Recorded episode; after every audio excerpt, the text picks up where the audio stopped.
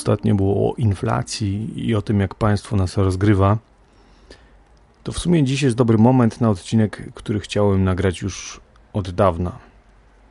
Odcinek libertariański. Ponieważ od paru lat identyfikuję się z wartościami wolnościowymi, aczkolwiek na samym wstępie trzeba powiedzieć jedno, że Libek Lipkowi nierówny. Jak masz pokój pełen lipków, to zaraz tam wybuchnie kłótnia i bójka, obrzucanie się inwektywami. Mm, naj, najgorętszym tematem będzie, kto jest z nas największym socjalistą. Oczywiście są tam teorie, książki, myśliciele, są twórcy liberalizmu klasycznego jak John Locke czy Frederick Bastiat, współcześni Murray Rothbard czy Karl Hess czy Benjamin Tucker, albo też na przykład ekonomiści, ekonomiści szkoły austriackiej Ludwig von, Wies von Mises i czy tam Friedrich von Hayek. Ogólnie libertarianizm może być bardziej lewicowy, może być bardziej prawicowy, ale jest także moim zdaniem troszeczkę odrobinę taki utopijny.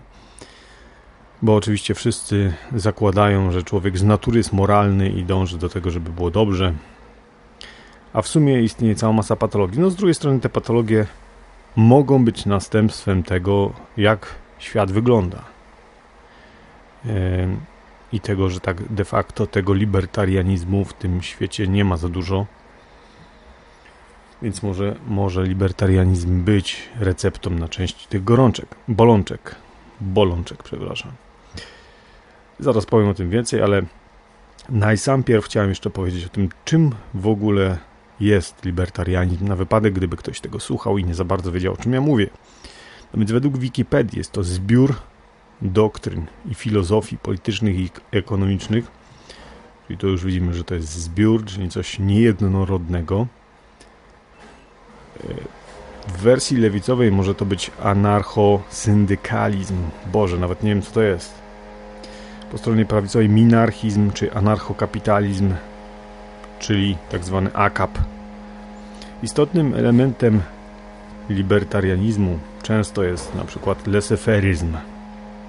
Z języka francuskiego laissez-faireizm nie, nie przeczytam tego, jak to się mówi po francusku, ale oznacza pozwólcie czynić i kiedyś pięknie to profesor Gwiazdowski wytłumaczył.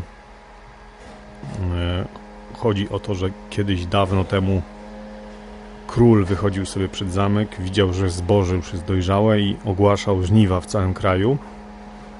Tyle, że zboże dojrzewa różnie w różnych regionach. Więc część tych zbiorów się marnowała, szła na kompost. I chodzi o to, jakby w seferyzmie, że władza nie powinna być taka odgórna, centralna, tylko że to, to poz pozwólcie czynić oznacza troszeczkę, że właśnie taka władza oddolna, taka regionalna, lokalna może też decydować o wielu sprawach. Tak na przykład jest w Szwajcarii, gdzie jest, jest tam jakiś rząd, ale też y, każdy kanton ma swoje władze i te ta, ta, władza z tych kantonach jest dość, dość duża, z tego co się orientuje.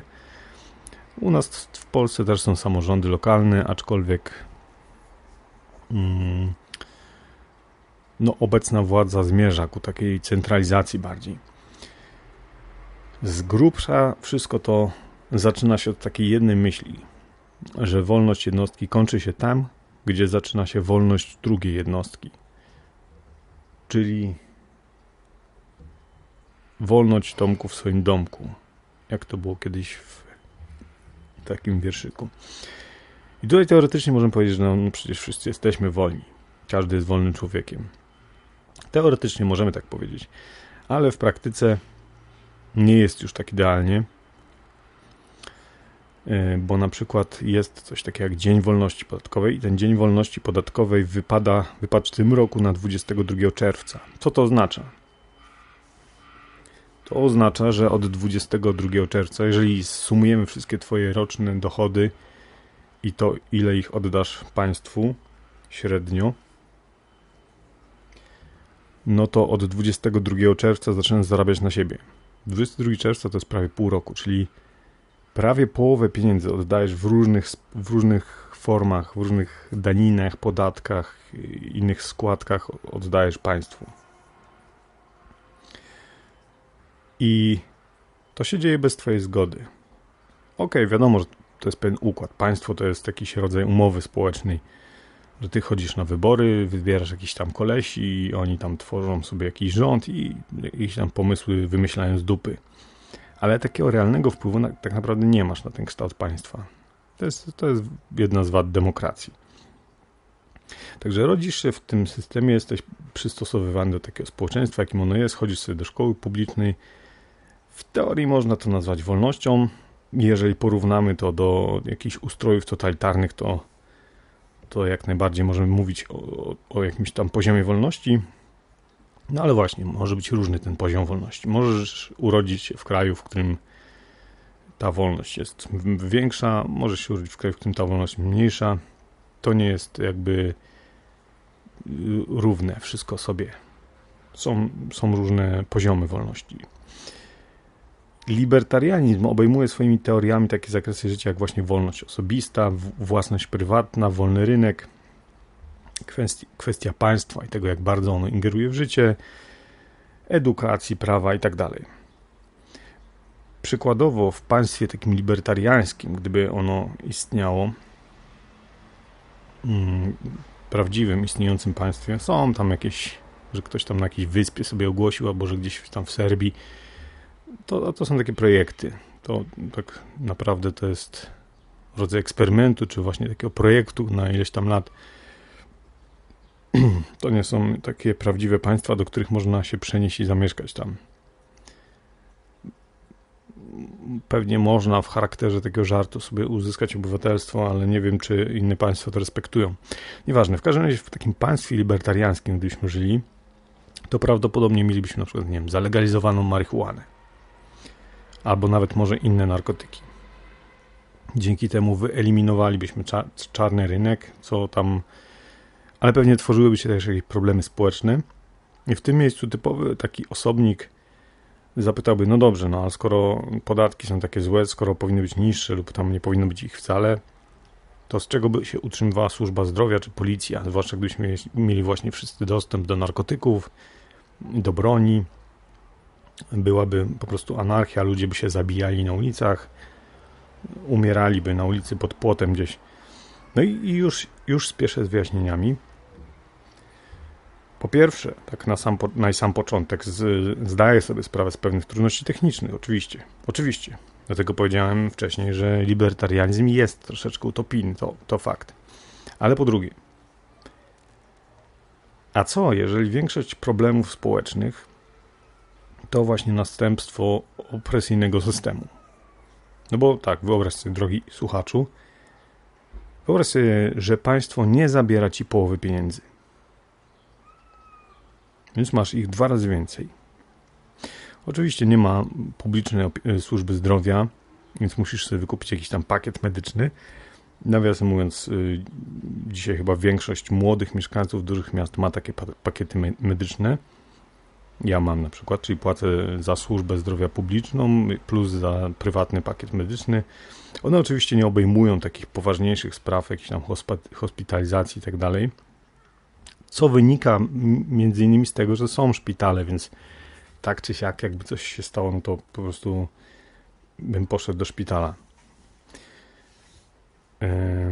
No ale gdyby, gdyby nie było tych publicznych, to pewnie by były prywatne w takim, w takim razie, nie? Yy, więc w idealnym libertariańskim świecie masz taki pakiet medyczny w prywatnym szpitalu i tam ci wszystko robią. Oczywiście nie odczuwasz tego, no bo teraz i tak za to płacisz, no też byś za to płacił, tylko to było prywatne. Edukacja. No tak, nie byłoby szkoły publicznej, twoje dzieci chodziłyby do szkoły prywatnej, za którą płaciłbyś tymi samymi pieniędzmi, które i tak płacisz za szkołę publiczną. Tylko po prostu nie zabrałby ci ich rząd, nie przepuścił przez swoje filtry, nie, nie zasilił armii urzędników przy okazji i nie wypłacił sobie wielkich premii. No, taka różnica. Jak, jaka jest różnica między szkołą prywatną a, publiczną z perspektywy ucznia? Nie wiem, szczerze powiedziawszy, ale z perspektywy nauczyciela jest kolosalna. Na korzyść oczywiście prywatnej. Policja. Myślę, że jak najbardziej może być prywatna, zatrudniona przez miasto, właśnie na tym poziomie lokalnym. Oczywiście tu musiałoby być jakoś rozwiązane kwestia płacenia za tą policję, czyli pewnie jednak byłby jakaś forma podatku, czy, czy jakiejś konkretnej opłaty na służby miejskie, na policję, straż pożarną, sprzątanie i tak. Trudno sobie wyobrazić sytuację, na przykład, że ktoś, nie wiem, nie zapłacił na straż pożarną i mu nie gaszą domu. Coś, coś musiałoby to być jakoś rozwiązane albo właśnie za pośrednictwem takich opłat, albo jakiegoś rodzaju ubezpieczenia, że z tych ubezpieczeń są finansowane te służby i ewentualnie yy, odszkodowania. Prywatne autostrady. No to chyba coś takiego istnieje, jak prywatne autostrady. Nie jestem pewien, nie znam się. Także wiecie, na, tak naprawdę własność prywatna to nie jest jakiś wymysł z kosmosu. Takie rzeczy istnieją lub, lub mogłyby istnieć, gdyby w niektórych obszarach nie byłoby to rugowane przez własność publiczną, na którą się wszyscy składamy. A własność publiczna od prywatnej różni się na przykład tym, czym na przykład Poczta Polska różni się od impostu, albo na przykład czym przychodnia y, zdrowia publiczna różni się od takich firm jak Medicover czy Enelmed. Albo tym, czym różni się szkoła publiczna od prywatnej. Pomyślcie jeszcze sobie o paniach z urzędów, które za 15 trzecia już, e, już nie przyjmą cię do okienka, bo muszą jeszcze dopić kawę i spakować e, ten i wyjść za 5 trzecia zrobić zakupy. Albo rano się tam krzątają za tą szybą za 5 ósma i jeszcze z zegarkiem w ręku, żeby nie otworzyć, broń Boże, za wcześnie, nie zrobić 5 minut nadgodzin. W państwowych firmach jakość usługi, efektywność, skuteczność nie są takimi priorytetami jak w firmach prywatnych. Priorytetem jest biurokracja, to żeby wszystko się w papierach zgadzało. Ja nie mówię, że firmy prywatne są idealne, bo oczywiście nie są. Jest dużo mniejsze prawdopodobieństwo, że na przykład listonosz Poczty Polskiej ci skopie paczkę, niż że zrobi to kurier. Wszędzie są pewne patologie, ale właśnie. Tu wracamy do tego wątku, że każdy z nas jest wychowany w tym społeczeństwie w takim, jakim, jaki on ma kształt, tak? Czyli uczęszczamy do tych szkół publicznych, yy, mamy wpojony ten kształt świata, jaki nas otacza, czyli tych, tych umów społecznych, wybieramy tych, tych polityków, oni za nas wszystko robią i oczywiście ten cały aparat nas, nas kosztuje połowę naszych pieniędzy. Śmiem twierdzić, i zapewne inni Lipkowie też się ze mną zgodzą, że to, że kurier w prywatnej firmie kopie te paczki, to jest następstwo tego, co wyniósł z domu, ze szkoły i z innej pracy.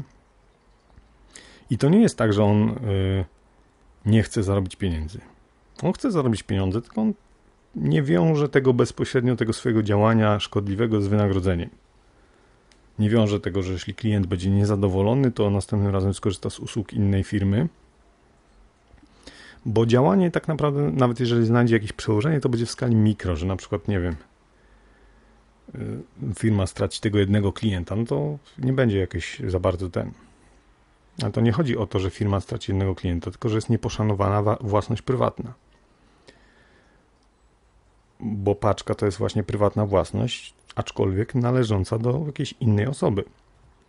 I ten kurier powinien dołożyć wszelkich starań, żeby ją dostarczyć całą zdrową. To powinien być dla niego, to powinna być dla niego wartość, że ta paczka jest dostarczona cała i zdrowa, a nie, że on będzie miał za nią zapłacone i po prostu, że może sobie ją kopać. Ale go tego nie nauczono, no bo w społeczeństwie, w którym się zabiera połowę pieniędzy, żeby sfinansować pocztę polską, telewizję publiczną i na przykład, nie wiem, przystanki autobusowe, które są demolowane przez łobuzów i policja nie jest sobie w stanie tym, z tym poradzić, nie ma takiego wykształconego szacunku dla wartości prywatnej. Bo co to za wartość prywatna, skoro nie możesz zrobić nic z tym, żeby ci jej nie zabierali? Nie możesz przestać płacić ZUS, nie możesz przestać płacić abonamentu RTV, czy nawet podatku dochodowego, który jest karą za, za zarabianie pieniędzy. To jest jasny i czytelny znak, że własność prywatna jest gorsza niż publiczna, której i tak nie szanujemy, no bo należy do wszystkich, więc nie należy do nikogo. W ogóle, jeżeli chodzi o ZUS na przykład. Dzisiaj dostałem od pani mojej księgowej e, informację, tam, ile wyniesie ZUS w tym miesiącu, jakby, jakby to się zmieniało. To się zmienia raz na jakiś czas, ale bez przesady. Musisz płacić, żeby twoi rodzice i dziadkowie mieli za co żyć. Tak samo twoje dzieci, wnuki będą musiały płacić za to, żebyś, no, po to, żebyś ty miał za co żyć. Czyli tak de facto spełnia to takie wymogi y, definicji piramidy finansowej, ale nikt tego nie ruszy, no bo to była katastrofa, nie? To jest wymyślone w XIX wieku i bardzo długo już to istnieje i nie można się troszeczkę z tego wycofać, to musi się samo chyba zawalić po prostu. Czyli każdego miesiąca muszę płacić 1250 y, zł prawie, a jak wejdzie nowy polski ład, to jeszcze więcej, chyba. I gdybym nie musiał, gdybym sam sobie we własnym zakresie inwestował 500 zł miesięcznie w ramach IKE czy tam IGZE w jakiś globalny ETF akcyjny, to prawdopodobnie dużo bardziej efektywnie zabezpieczyłbym swoją przyszłość niż, niż w tym y, quasi systemie. Ale nie. Musimy utrzymać armię urzędników, którzy tam będą nas pilnować niemalże z pistoletem przy głowie, żebyśmy płacili. Nie wiem, czy wiecie, co mam na myśli, ale zakładam, że tak. Także w świecie libertariańskim żaden kurier nie pozwoliłby sobie na kopanie paczki, ponieważ miałby świadomość tego, że to jest czyjaś wartość prywatna, a pamiętaj, twoja wolność kończy się tam, gdzie zaczyna się wolność drugiego człowieka. To samo dotyczy własności prywatnej. W świecie libertariańskim pani w urzędzie przyjęłaby cię za 5 ósma, bo miałaby świadomość tego, że czas to jest pieniądz, że przyszedłeś wcześniej być może, bo masz ku temu jakiś ważny powód, a może za chwilkę przyjdzie więcej ludzi, zrobi się kolejka i tak samo pani w urzędzie przyjęłaby cię o 15, bo wiedziałaby, że jesteś jeszcze jednym zadowolonym klientem.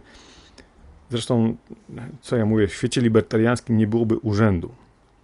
A panie z urzędu siedziałyby w domu na przykład i prowadziły swoje własne firmy, bo własność prywatna wydawałaby im się im czymś ważnym i wartym podejmowania wysiłku.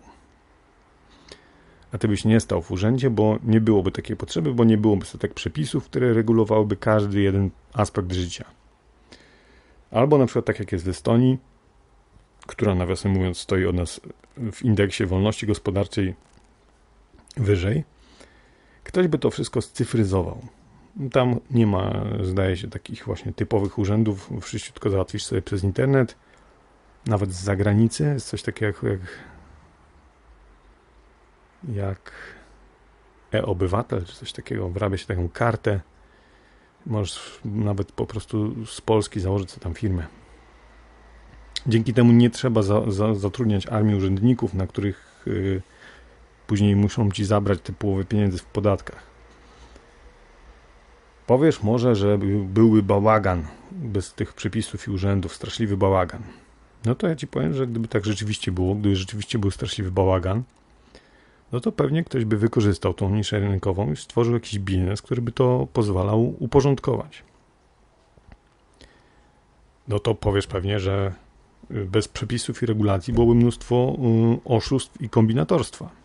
No to ja ci powiem, że może o tym nie wiesz, ale sporo oszustw i kombinatorstwa ma na celu ominięcie przepisów i regulacji.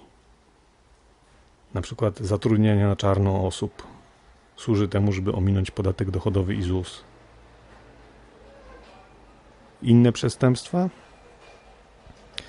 Często są one następstwem właśnie problemów społecznych, wychowywania w złym środowisku, w pełnym patologii oraz brakiem poszanowania dla wartości własności prywatnej i wolności innych.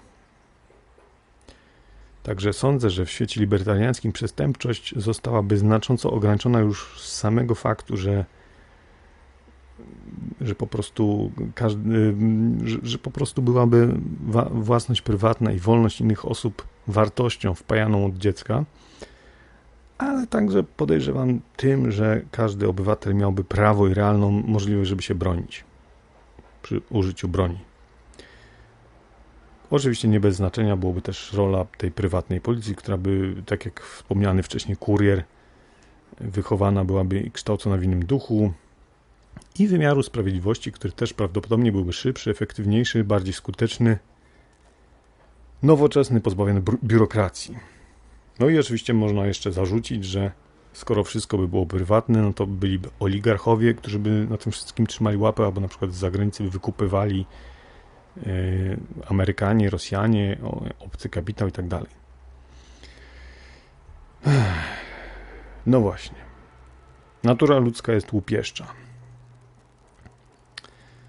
Chociaż y, zakładam, że w naszym świecie sporo tego, tego złego, tej łupieszczości wynika właśnie z faktu, że na przykład w Polsce, że mieliśmy przez wiele lat komunizm, potem mieliśmy taki dziki kapitalizm. W sumie nadal nie mamy te, tej wolności i poszanowania dla własności prywatnej.